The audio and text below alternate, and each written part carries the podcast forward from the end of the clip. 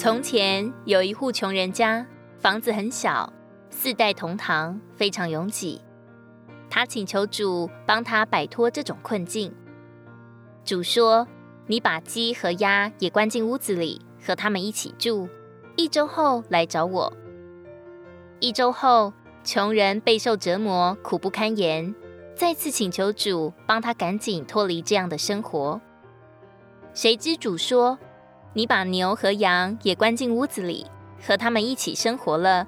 一周后再来找我。”又过了一周，穷人痛苦难耐，再次恳请主帮他。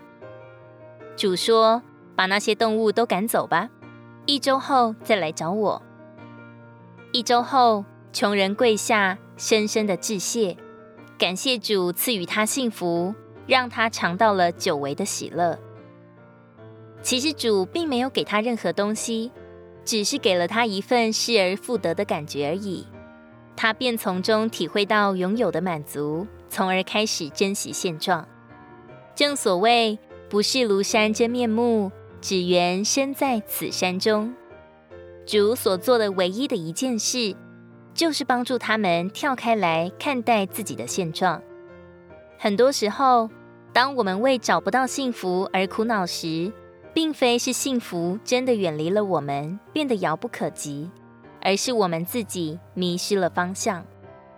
至于我们自身变得麻木，以至于对幸福视若无睹，但幸福始终默默地跟随着我们。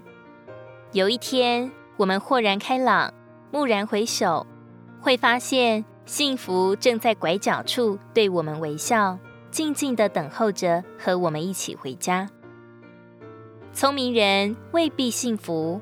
但正直人会看到幸福，灵巧者未必幸福，但诚实人会找到幸福。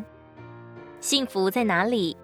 在你的心里，在主的笑容里。箴言十七章二十二节：喜乐的心乃是良药，忧伤的灵使骨枯干。如果你喜欢我们的影片，欢迎在下方留言、按赞，并将影片分享出去哦！天天取用活水库，让你生活不虚度。我们下次见。